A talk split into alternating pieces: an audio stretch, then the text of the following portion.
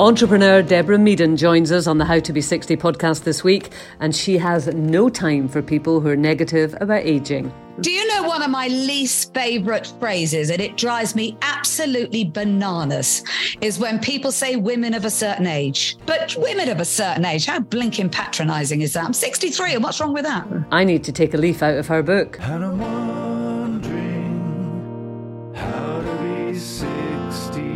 It's scaring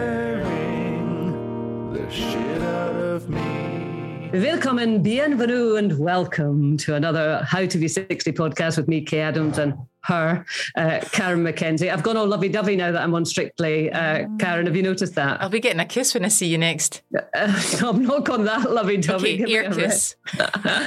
Can I apologise for any noises off? I am actually in a training room, darling. I never thought in all my blooming 59 years I would say that I was in a dance studio training. It's it just so bizarre for me. Oh my Um, goodness. Yeah, yes. Yeah. and you've been swanning off on another holiday. Where was it this time? Oh, Valencia. Apparently that's how you say it. Valencia. Yeah, Valencia. It was fan flaming tastic. It was great. And were, were we in our camper van? No, I didn't take it over this. No, I was just away for a week. It took me a week to drive there, I think. No, just uh, me and Caroline, my PT. Oh, God, yeah. This is Caroline, my, my PT. And actually came Wednesday, halfway through the week. She said, Right, Hen, get up. We're doing some exercises in the morning because I had eaten quite a lot of bread, drunk quite a lot of wine. So, God. And in that heat, we were doing our exercises. But yeah, no, it was good. I can't believe that you've actually started to travel with a personal trainer. You're beginning to sound like Elton John. Eh, yes, I know. You might, you're not the only lovey here, darling. But you know what I did what. before I went? Go on, go on. cut my flaming fringe myself. Sort of wasn't I've really that. prepared. I know shit. I Why wasn't did you use serrated scissors? actually serrated scissors would have been a good one. You know the way that when you go to the hairdressers, they sort of cut into the fringe. Only I suppose I cut too much across, and then my eyebrows became. I, I look like a five-year-old's fringe. I look like I've got a five-year-old's fringe. You do look as if your dad's put a pudding bowl on your head. I, I need to to, keep my eyebrows up the way, and then the hair at the fringe comes below. So Jane Moore would not be very proud of me just now. She wouldn't. She wouldn't. Nor Um, Claudia can I- Winkleman, but we'll come back to her. Yes, Oh yeah. Can I ask you a question? Did Stephen take you to the airport? he did. He did. Oh, that's nice. And did you cry when you left him? Eh, no, why would I cry? I was just like, because obviously I've been traveling a lot, and I saw this. I was at the airport the other day, and there was a young couple, and it really took me back. I don't know, they were Yeah. early twenties, Yes. and they were obviously bidding each other farewell, and the tears were streaming down their face. They could barely be torn away from each other, and I thought, my God, Ian doesn't even take me to the airport anymore. I get in a taxi, he goes, bye, bye. Doesn't even get his bed to make a cup of tea. When do you stop breaking your heart at an airport? Yeah, that was probably a gap year, and as you say, in their twenties. Yeah, so uh, is- you don't cry do you know what? when He took me to- you at the airport then. He took me to Edinburgh Airport. I didn't even ask. I mean, I, I get a free Oh. bus for God's sakes. I did. I was quite happy jumping on the bus, but no, he took me through. I don't know whether it was. I just want to make sure you're going, that you're away. But um, yeah, I know. But no tears. Quite the gent, tears. quite the gent. And we have got Deborah Meaden coming on today, which I'm very excited about. Of I course, know, entrepreneur, Dragon's Den, a podcaster, and of course, a veteran of Strictly. So I'll be really interested to see what she uh, right thinks about that. there, strictly. Kate, I'm looking Did you at see you. it? Yeah, I did. Now I didn't see it till yesterday, till last night. Right, Um, okay. So you didn't watch me live. Funny That's not friendship, is it? Can't get Wi Fi at the airport. I was actually at the airport on my way home, but I did text Stephen to say, listen, have you got the telly on? He said, she's actually on just now. I was like, and he said, yeah, yeah, not bad. Oh, hold on. And then he gave me your scores. I thought, that's all right. That's all right. So um, I was actually dying to see, but when I got back, it was half two in the morning, and I thought, even Kaye, you, I can't do this. So got up the next day, and then I sort of forgot about you. But then come that night, no, I actually had watched clips at the airport of you, and I was dying to see the the full. So I hadn't seen the previous night. No, yeah, the- launch night, yeah. yeah. But do you know what? I'm, I don't mind that. I'm quite glad about that. So I came into what was, but I sort of had seen little clips, so I sort of knew that you had done well, but I couldn't wait to see the whole. I didn't do that well. I was third bottom. Actually, I didn't watch Beyond You, so were you? Because you were bottom by the time I stopped watching. But then I, I, knew that actually there were still ones to come, and I hadn't heard good vibes about them. So I, I'm quite confident you're going to creep up that that leaderboard. No, I, I don't think so. You were bloody um, amazing, and that doesn't come oh, easy from me. I, I I can't wait to hear what Deborah thinks about it because it was it was such a scary, scary experience. And I was trying to think, you know, in my like career professionally when I'd been so scared. I think the one other time is when I interviewed Margaret Thatcher when I was 24. I remember I wanted to be absolutely sick. But obviously this is at the other end of the scale. And because it was that opening number that I was supposed to look like some bloody barroom vamp, all I could think in my head was, this looks like grab a granny night. And okay. I just couldn't get it out of my head that it looked like grab a granny night. And Jane Moore, actually your friend Jane and Nadia came to see me and they were them. so good. And they were saying, shut up, for God's sake, get hold of yourself. Shut up, stop this, stop this. Um, but I've had another epiphany and? And, well, I just, for the last two or three weeks that I've been involved with Strictly, I just constantly make excuses for being old. Yeah. I make digs at myself. Um, I don't like looking at myself. I couldn't bear the thought of me in that red dress trying to look like some kind of vamp. And then I thought to myself, I, I, here's the epiphany. Yeah. I was, I think it was a Friday night. I was, couldn't sleep, just couldn't sleep. And I thought to myself, what is this self loathing mm-hmm. that I have got into? Mm-hmm. Why am I apologizing for living until this age? You know, I mean, because I realized that is what I'm doing. And I thought, I've lied about my years, all these, my age, all about these years, because I don't want to be defined by it. But actually, I am guilty of enforcing Mm-hmm. that negative connotation. Mm-hmm. Do, do, you know what I mean? Yeah, absolutely, absolutely. And the more you go on about it, the more it's ingrained, the more it's in there. And I'm sure you have spoken to people on the radio about the, them being guilty of this, and you're absolutely doing it to yourself. It's just awful, Kaye. I know. I mean, like the launch show, we all watched it together, and I couldn't watch me. Christ. I, I, I left. I, I just left, and then came back. And, but I know, I know. Uh, so how do you accept My name is Kaye. I'm the victim of my own ageism. Yeah. I How know. are you going to so I'm forcing it? myself to look at photographs of myself. Well, I decided to go on strictly and make a complete prat of myself. So hopefully that will help. No, anyway. I mean that you need to think, fuck it. Do you know what? I need to get out there and there are others that I'm watching and I'm better than them and I can do it. And these weeks are going to fly by and you will think, you know, by December, what the fuck was that all about? Why did I not? And you'll be berating yourself. So act on it now. Yeah. Even but try some meditation or something like that. You need to do something. But it's so interesting. You said you'd be I'm better than others. And that is not what this is about for me. I have no interest in being better than anyone else. It is really a very selfish thing. It's about me being better at being me. Mm-hmm. That that is what I've got to try and be because I mean this is a crazy thing that I've got into. It really is. Um, and as you can imagine, Nadia and Jane were yes. very forcible about that. Well, I'm glad. Um, I'm glad that they were there anyway, by your side. Anyway, so emails. So remember, we had Celia Dodds on, mm-hmm. who's written about retirement yep, and uh, you know facing retirement um, positively, um, and we asked about suggestions for subjects. Well, Jen in Aberdeen has asked if we can talk about how you make new friendships in retirement. If you if your friends have been mainly mainly from your work and then you've given up your work, yeah. how do you make new social connections? Which I think is good. Um, also, managing commitments to grandchildren. If your children have an expectation that that's what you're going to ah, do. That's a difficult one. Um, that one might affect you at some point in the future. If only, if only. Yeah. Also, and we're going to have Tracey Cox on, um, who is a sex expert in a couple of months. Um, and we've got somebody who wants to talk about erectile dysfunction. Is it a bloke which, that got in touch? No, no, it's a, it's a, it's a woman and her right. partner has erectile dysfunction. And she says it's actually quite common and nobody talks about that one, do they? They don't. That's the first time I've seen you actually speechless, Karen. That's quite interesting. Right. I can't talk about that.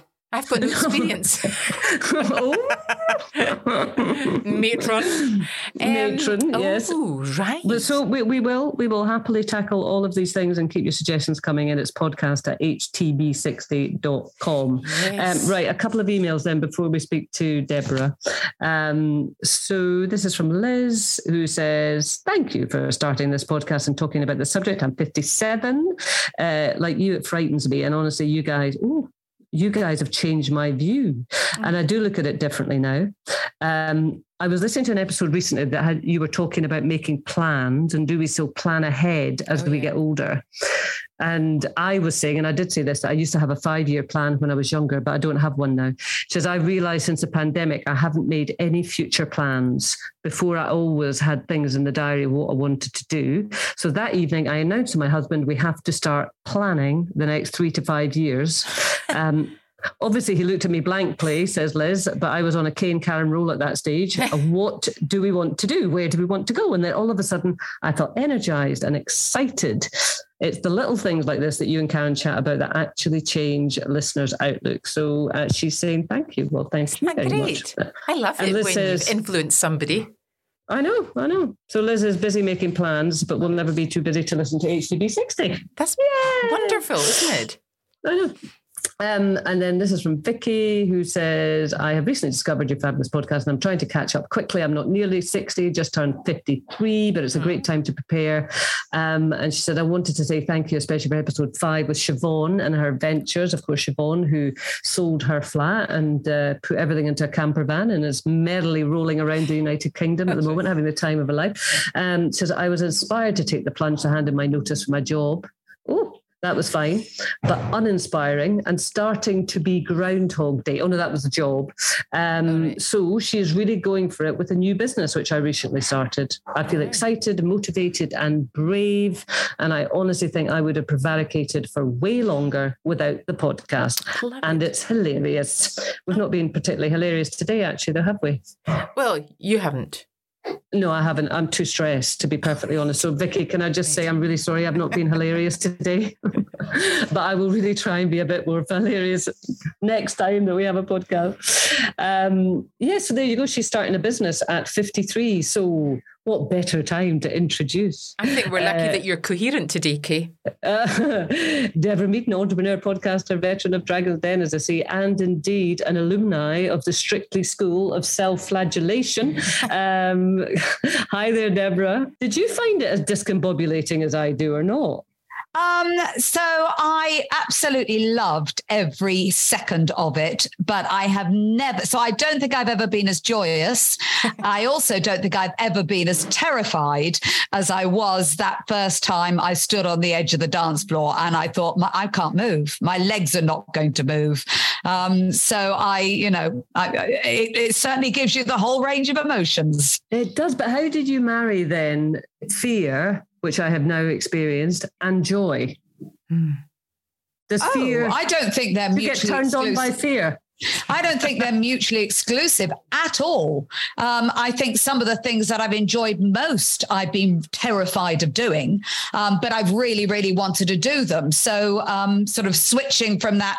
Okay, now I'm now I'm scared of doing it. Actually, I'm, I'm that person who kind of thinks if I'm fearful of it, I kind of have to do it to get get over it. But I don't think they're mutually exclusive. Exclusive. They're strong emotions, and it's really easy to flick from fear to joy because your your dander's up. You know, your energy's up. Yeah, no, I think it's easy. And what did you find joyful about it then? Why did it give Oh. you joy? Dance, dance, music, um, the being taught by the best in the world, uh, doing it with a focus. I mean, I still dance. Paul and I still dance. We still All um, right. we tango two to four hours a week when I can. Oh. Um, so we're still dancing. So it stayed in my life. But I just, I have always loved music. I always loved dance. And to do it with an absolute focus, you've got a week. We haven't even got a week as you are now experiencing, Kaye, because Yeah, actually yeah. you're learning your next dance halfway through the previous week. So, um, no, I, I, and I like, a challenge. I like to do something I've never ever done before. And boy, had I never danced. and did the age thing bother you at all? I mean, I know you were younger than me when you did it, but not at all. No, can I say I I hesitated when you when you invited me here. I I love you, big fan. So there was there was an immediate yes. And then when we talked about the age thing, when it, when I realized what the topic was, I thought, you know, I don't really walk around thinking of, I'm any age at all, actually. I walk around thinking, what can I do? What can't I do? Um, uh, so I kind of thought, well, what have I got to add? Because, I, you know, in fact, sometimes, in fact, I don't know how old I am. I constantly have to count really? how old I am. You know, okay, well, I was born in 1959. So does that make 62 or 63? I don't know. Um, so, so I don't carry it around with me. But actually, I thought talking about that was also something in itself. Um, so, uh, you know, I don't carry age around with me at all. Yeah. Well, no, and it is interesting you come at it from that point of view because Karen's got a different view to me. Um, actually, I'm the same as you in that I don't feel restricted by my age, but unfortunately, I got into the habit of lying about it rather than owning it. And you know, so you're you're one step further down with me. You say I don't care what my age is because I'm going to do whatever I want to do, whereas I don't care what my age is, but I'm just rather not tell anyone. Um, Karen, what, how do you come at it, Karen?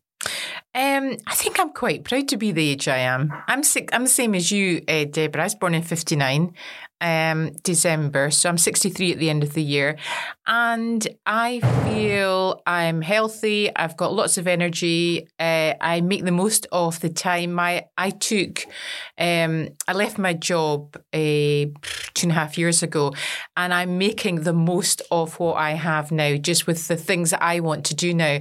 So I am aware that I'm 60 two and a half or whatever, but not because I'm ill or because I've got anything wrong with me. it's because I'm so glad that I can still do all what I want to do and I'm still well, and I am the age I am, if that makes any sense. So I'm really happy and proud that I'm this age, and and um, I'm actually going to the doctors tomorrow for nothing that's see actually it's to do with HRT case. So maybe we'll talk about that. All right, okay, but yeah. um, uh, I, I, my sister was saying to me, isn't it funny when you go to the doctors and they say, well, what medication you're on? Well, I'm not on any. And you think, God, is that unusual then for somebody that is 62 and a bit to not be on medication? Maybe, maybe not. Don't know. So yeah, I, yeah. Feel, I feel really happy that I'm here where I am. Do you know one of my least favorite phrases, and it drives me absolutely bananas, is when people say women of a certain age. Yeah. yeah. Think, oh, for I'm 63. I'm not. You know, don't don't back. I don't back off it. I'm I'm exactly the same as you, Karen. I've unfortunately know of too many people who didn't make mm. my age. Yeah, I so I mm. feel so lucky, you know, and I'm so, you know, I'm I'm healthy, I'm fit. I haven't yet not been able to do anything that I want to do. Maybe that'll change when I, you know, if that changes, I won't be happy about it. But women of a certain age, how blinking patronizing is that? I'm 63, and what's wrong with that? Well, the other one is that she's good for her age. Oh. That's the one that drives me bonkers. it's good for her age. I think it? I've said that probably about my granny or my mother, but they've probably been in their 90s. But maybe that's there's no age you can actually say that. I don't know, but I'm guilty about it. well, it's weird, isn't it? People get obsessed with Madonna poor woman, you know, and say, oh, Madonna, because she, I don't know what age she is, 63, but she doesn't obviously conform to people's view of what a 63 year old is.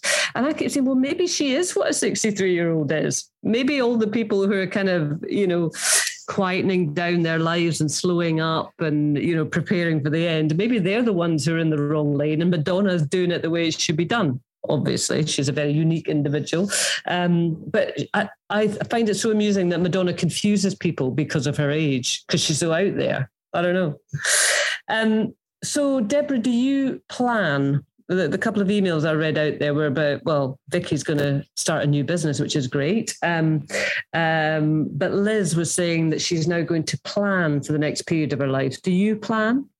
So I've never planned, and that really surprises people because when people assume when you're in business, you spend your life planning. Well, of course, I did business plans, but I never had personal plans. So uh, because I've realized the best things that have ever happened to me in my life, I've just you know, just come out of nowhere. So I'm very much a go with it. And I actually think that is a sign of an entrepreneur because we tend to be spotting opportunity. So looking for opportunity. So no, I've never planned. What we do do is I never put time scales on things because again, it, it makes years become this this really important thing where to me we'll just say right this is the things we want to do. And I don't have a time scale on it. And, you know, other than to say, well, next year, why don't we go to blah, blah, blah, and why don't we do this and why won't, why won't we do the other? But I don't plan in five or 10 or 15 year chunks. But I do expect to be able to do those things on my list that I want to do. Um, and, and I think that that is part of me not carrying years around with me. You know, it's it's just yeah. I, I can do what I want to do and I'll do them as long as I can do it. And it really doesn't need a time scale wrapped around it. So what's on your wish list right now? Oh, um, we were talking about it last night, actually. Um, so I'm afraid I've become a bit of an annoying environmental um, hmm. nightmare. So we've stopped a lot of our long haul travel, um, but we have we're going to Antarctica not this Christmas, the Christmas after. So that's our next big trip. I've reduced my travel. I won't, you know, I haven't traveled over uh, long haul for about four years now, um, but that's our next big trip.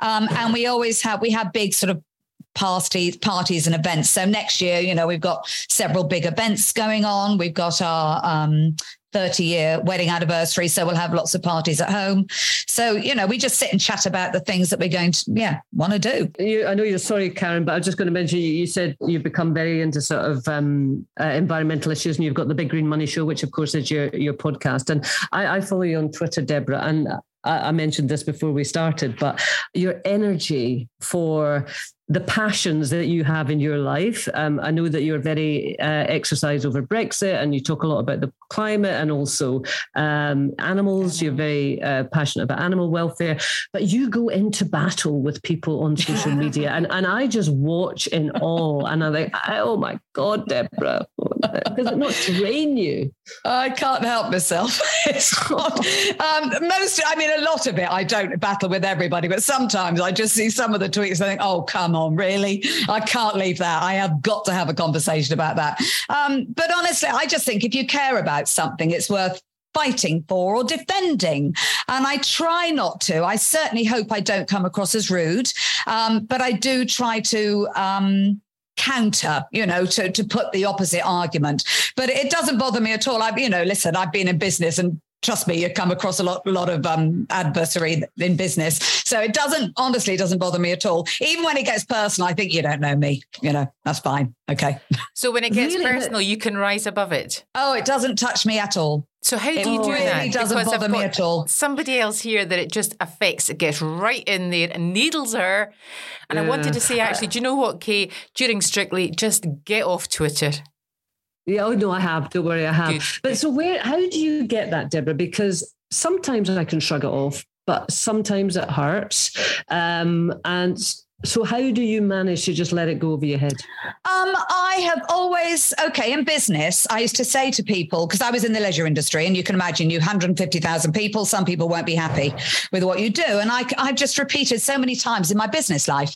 Um, if somebody has a complaint or they don't like what you're doing, it's not personal. It's not about you. They don't know you. You have no idea what's going on in their life. And I think I wasn't just saying that. I believe it. So, um, you know, a lot of the a, a, lot of the nastiness that comes through, I've got a, I've got a, I'm happy with the way I'm living my life. So it, it isn't about that. It's about them and and I, so it it kind of doesn't get in because it's not it isn't personal. They might think it's personal, but it's not. Mm. I, I did read about you actually in an interview that you're not someone who needs other people's approval. That surely must have been hardwired into you at an early age. I mean, where does this chutzpah come from? I don't know. I don't. I don't know how much of that is. You know, listen. I had a. Um, my my mother was a um, is a. I mean, she. My mother is amazing, by the way. You know, um, she's you know full of energy, and what I hope I I hope I you know live the years she does and does the things she still does at eighty six. But um, she had a really really tough start, and um, but we always as ch- children always felt safe. So I think that gave us confidence. And having been through some tough times, it's kind of well, how hard does it get? You know, it's it, uh, so it's an odd thing. I think it built confidence in us because we just saw my mother going out, working her socks off, and building a good life for us. So it, it kind of felt like, well, you know, however bad it gets, you can always do something about it. Now, that isn't always true, by the way. You know, I I, I also understand there are people in in situations you can't just work your way out of. Um, but I think my example was that. So so I think that helped me. Um, I don't know. I don't know. I don't know. That's just words. well, well I, I, don't know. I mean, I think you do. I mean, I don't know how much time you do spend navel gazing. I'm a bit of a navel gazer, and I mean, certainly when I look back on, well, Karen and I have discussed this because we both had different backgrounds. I mean, my mum and dad were sort of working class people who kind of made good, and my mum was an absolute ball breaker, um, and they both worked, and so I never grew up with this ideal of you know mums at home making the dinner and you know dad's coming home. So it, it means nothing to me because I never had it. Whereas Karen, you had a more traditional start, didn't you? And that's probably had an impact on you. Uh, yeah, my dad actually, I think he worked till his mid seventies. I think I remember him selling the business then. So uh, yeah, he worked then, and my mother was also a ball breaker actually, but she did work. Oh, she? Yeah. Oh Christ, she was as tough. Yeah, oh, certainly on the kids, she was tough, and and on my dad as well. I think, but um, yeah, it's definitely more traditional in terms of my mum had her independence by um, first of all, uh, uh, she had two caravans down in a local caravan site, and then uh, and that was where she got her money. And then she did bed and breakfast. And while she did the bed and breakfast, we got the kids were turfed out to a, a caravan that was in the back garden. So she had she had her independence. She had her own money um, by uh, that was her income, if you like, you know, during the summer months in, in a kind of uh, in Aviemore. Uh, but yeah, God, she was tough, and that was up, you know, her upbringing, and it's. but certainly the worth the work ethic um, is was kind of drummed into the four of us as well. You know, you weren't mm. allowed to sit skooking in front of the fire, as she would say. You know, because yeah, I would that that would be my option, sitting with my anorak on until I burnt the back of it once. Oh my god, I got hell. And she didn't. She wouldn't buy me another one. I, I remember this diamond being cut out of the lin, the the lining in the inside, and and sewn on the back. So I had to go around with this big oh. diamond oh, on the oh back of my anorak. I know, and it's like that's what you get for skooking around the fire. We were told to be normal and get out inside and play. God, she wasn't easy. oh my God, it sounds like a misery memoir. Yeah, it's like Ash, Angela's ashes here. I mean, Deborah, you have such a, a sense of self sufficiency about you. Is that important to you that that you can always look after yourself? Yeah, I think so, and and I think that definitely came from actually, Karen. I I I, recognize what you were saying because my mother was a single parent family; she had to work, um, and that kind of left us to our own. De- I'm not saying I bought myself up, but you know, we had a lot of time left to our own devices. And then when we were old enough to actually take into work with her, we used to go into work with her, and we were given jobs, um, and there was an expectation of from right through my childhood, there was an expectation of success, not coming from me, coming from my parents, expected us to do well. Um, and I think that kind of builds your confidence because um, it, it, kind of that's what was going to happen. you work hard, you do, and, and again, that isn't always what happens. Um, but I do think that helps build confidence, having an expectation of you, and and we weren't cushioned in any way. You know, we were there, we were we were at the grind. So I, you know, I, I definitely think that as you say, it just gave me this this sense of well, how you know if it all went wrong tomorrow, I still feel it. If it all went wrong tomorrow, I'd just do it again. Yeah. It's funny because um, next week we're, we're, going to be speaking to Susannah Constantine, and I've just been reading her book, uh, which is called "Prepared for Absolutely Nothing," and she was brought up entirely differently. The, the only expectation upon her was that she would marry well, oh, um, and and and that was uh, you know, different different experience, a different class, you know, lots of different things. Um, uh, we never ever discussed that in my family. My mum had no interest in who I was going to marry. She was interested in what I was going to do. And it sounds like you are similar, Deborah. Yeah. Yeah, yeah, and I, I, actually I do think that's quite a gift. You know, it's because because it does um, it presents your future to you in as in in a way that you own your future. You know, I think it, it was always it, I owned my own future. I wasn't looking for somebody else to provide that future for me, and I think that certainly, as you say, that builds in a resilience and an independent, fiercely independent. You know, annoyingly, even as a four year old. You know, just don't help me. I can put my own coat on. You know, it's fiercely independent. So I think, uh, yeah, I'm sure that that builds um, resilience and independence. I mean, you said that you don't really have any awareness of age. It's not something that it factors in. But in the world that you're in, you, are you aware of being a woman and being treated as a woman? Well, I can't say that I'm not aware of it, but I do very much approach that in the same way because I always say in business, if I consider myself a woman in business, I'm sending a clear signal out to everybody else. They need to consider the fact that I'm a woman in business, but I'm not. I'm in business. So, so I again don't carry it around with me because I think it sends those messages out. Um, but listen, everybody, whether it's gender, race, religion, whatever it is, everybody has uh, prejudices that they have to deal with. And, and I don't say that I haven't felt that, but business is a great place to be to deal with it because generally I was the customer. And if ever I met, met somebody who I thought, I can't, I would literally think, well, I can't deal with you. I'm going to have to, you either sort that or I go and deal with somebody else. So it was a good place for me to be able to live the life, you know, live the business life that I wanted to without having to worry about those issues. Yeah, God, I always think of the stories. My mum, my mum and dad were in haulage, and uh, so for her to be in haulage then, I don't know when did they start up their business? The sixties. It was a tough old world, um, and she yeah. always told me the story. They'd been at some do, and this guy stuck a fiver, which was a lot of money at the time, uh, down her bra. My dad was standing next oh, to her. Oh my and, god! Oh my God, and she ripped it out, and she, I think she stuck it down his throat or whatever. And my dad, bless him, he just he just looked on because he knew that oh. he was not going to interfere here. She would deal with it, and God, she gave this guy absolute pelters, all five foot two of her. Oh. Um, times have changed, thankfully. Jesus. I hope. I do. You're shocked by that, Karen. I think that happened all the time, didn't it, Deborah? I mean, I know it's before you. Well, I, yeah, Sorry, I was sitting at a dinner um, a couple of weeks ago, actually, and I was pretty horrified by um, by the number of women who were sitting around me who'd had bad experiences.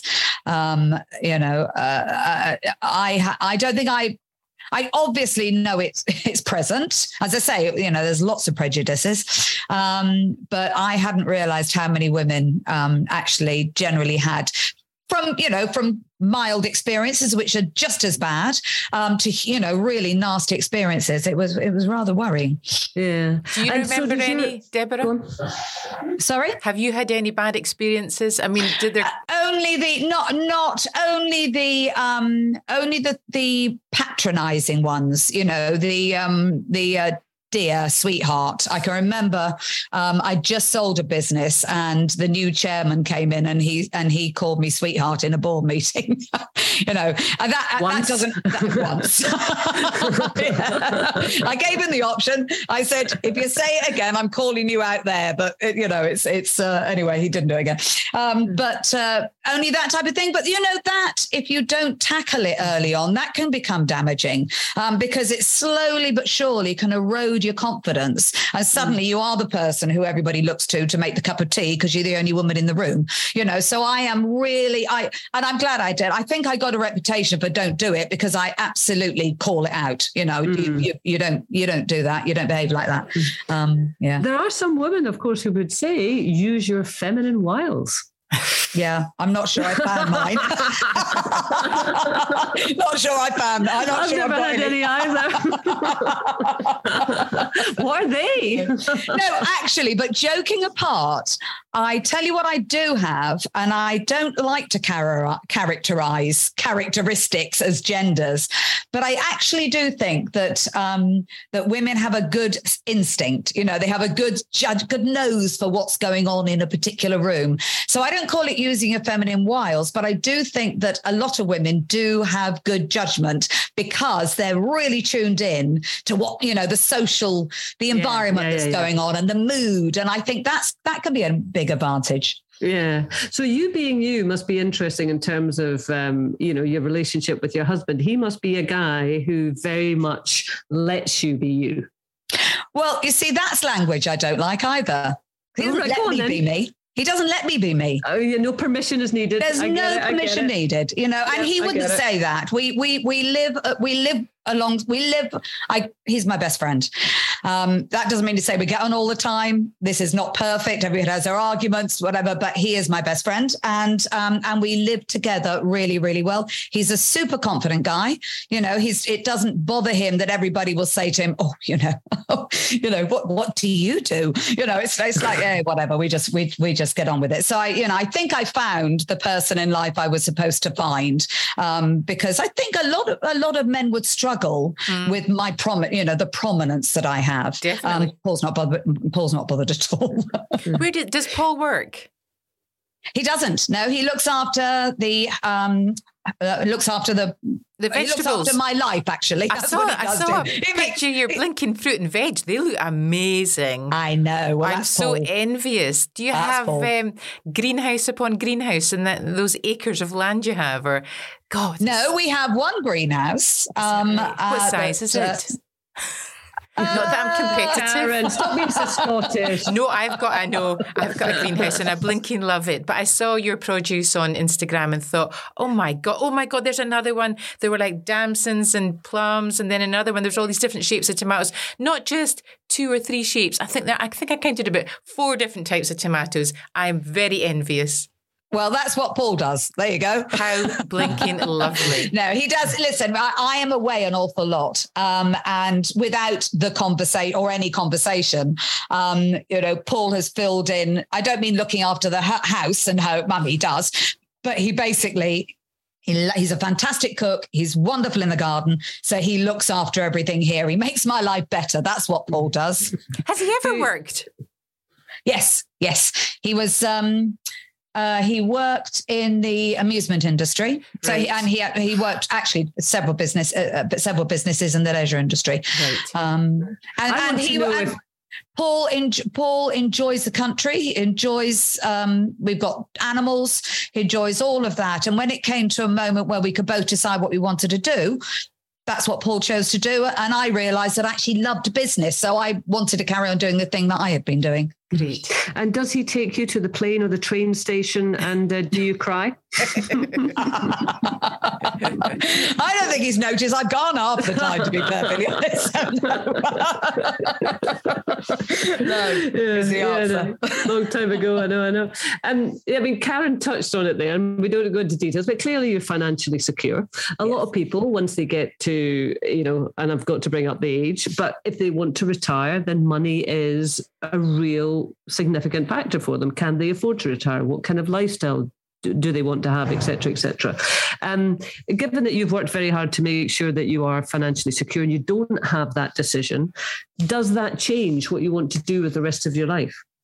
Oh, I'm sure it does. I mean, listen, there's there's two things I think have had a big influence. I don't have children.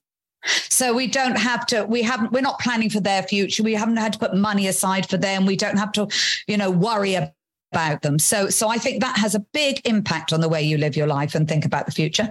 Um, and uh, you know, and as you say, I, you know, I am. I'm financially secure. There's no two ways about it. So it means that we don't sit there and think, what can we afford? We think actually, what what are the things that we haven't done yet that we would like to do, and then we prioritize them. Um, so you know, I yes, I have worked hard, but a lot of people work hard and don't end up millionaires. you know, so Absolutely. so Yeah. hard work is it, it- you know is not is not necessarily going to get you there. So I you know I there there- I'm fortunate to be able to do that. I know that. Yeah, but you know what else I think? We're surrounded um, by animals. We've always had animals, and I usually get old animals. Like they, you know, they're kind of at the end of their life. X-race horses that have been thrown out, they can't race anymore, or you know, old sheep or dogs or whatever it is. And the thing that I find really strange is that I'm immensely proud, and actually anybody that talks about when they've got animals, they get they're very proud at how long they get their animals to live. So it's a real, you value how old your animals are. Mm. And what? But why? Well, because of the same reason we should value why we get to be old. Because you know that they're living as full and long a life as they possibly can. And happy life, obviously, you know, for animals. Um, but it does strike me that there's this strange thing about understanding that getting animals to a, a, a, a good age is a good thing. But but not with humans. Yeah. I mean, so what are your thoughts on getting older? Um, I don't think about it at all. I um my my only worry is about health and being able to do the things that I want to do. That's all I mean. I say it's a worry. It's not really a worry because I'm very lucky at the moment. It hasn't hit me. I think I would change my view. I would start thinking about it if I can't do the things that I want to do. You know, I, I still ride, I still jump over the five bar gate. You know, I still run out with the dogs. I still, I still muck the horses out. You know, I do, I, I, I dance. I do. I haven't yet come across a thing that I can't, that I love, that I can't do. Mm. And my view might change when if if mm. and if that happens because my mother my parents actually they're still my mother, our gate wouldn't open. She came, it's my father's birthday last weekend. And my mother was 86 year old. We got this very tall gate, but it's got rungs up it. Um, the gate wouldn't open.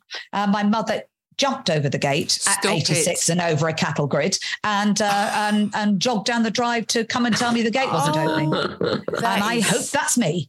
Oh my god! don't we all? I mean, don't we all? My you just would have wanted a picture of it at the top of the gate when you were pushing There is a picture, but I'm not showing you without her permission. Oh wow, that's amazing! Good God. I, I, did. I did actually do my reading. Good researcher I am. That you had a, a little brush with, well, I don't know, it's skin cancer, it was a pre skin cancer, wasn't it? I mean, these things are written up in the tabloids, and I'm always taking them with a slight pinch of salt. Um, but you clearly had a, something, Deborah. Did it give you a moment of, mm, is the bubble bursting?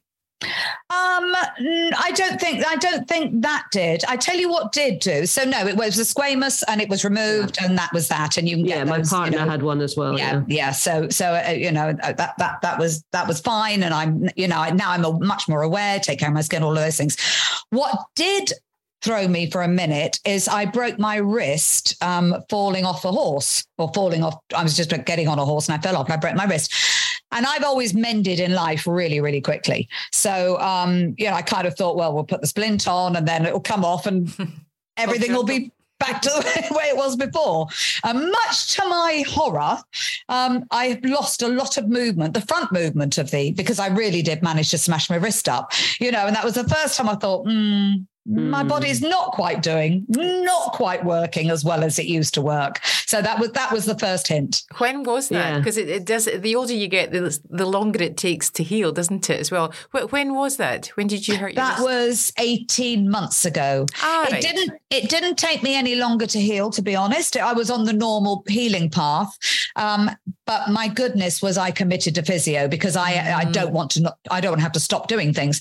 Um, but I and I just just, I was sure that if I just pushed on through, it would come back. And it's the first time I've ever had to accept that actually um, I wasn't going to get back to the way I was before. Yeah, I have to say, I, am having a little bit that with the strictly experience. I'm trying to learn the Charleston at the moment. And it is, you know, my brain is telling my foot to swivel mm. and my foot is not doing what it is told and it's so infuriating and i think god if I was 20, would these messages have gone much more quickly?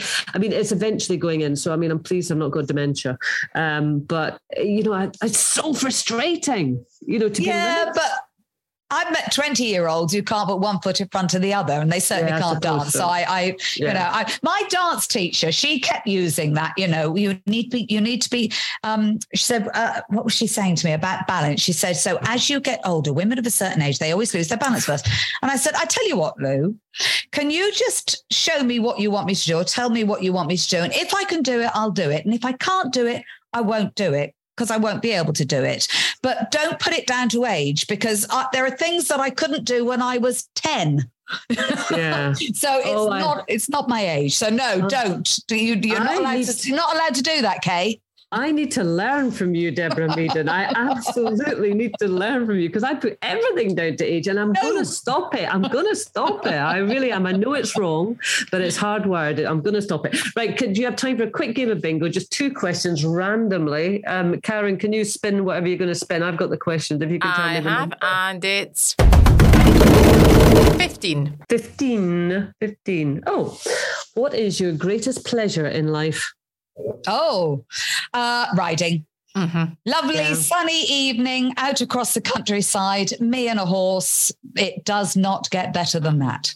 Yeah, joyful. I, I used to ride actually a lot as a teenager, um, but I haven't done it for absolutely years and years. But it's a, it's a wonderful feeling. There's no doubt It about is. it. Um, one more, Karen. Right. 40. Ooh, um, your best childhood memory, or a nice childhood memory. Oh, um, probably. Uh, oh gosh, quite quite a few. So when I was quite small, I'm afraid it's horses again. When I was very small, I used to hang around the ponies on Minehead Seafront, and then um, uh, they used to allow us to ride them back, bareback. When I must have been about seven or eight, back to the fields. And uh, uh, am I allowed to do two ridings, or do I have to choose something else? you can do Scrumping as right? well. Scrumping. but What nicking apple. apples? Nicking Yeah, them. yeah. Oh, I know. Yeah, Sounds a good yeah.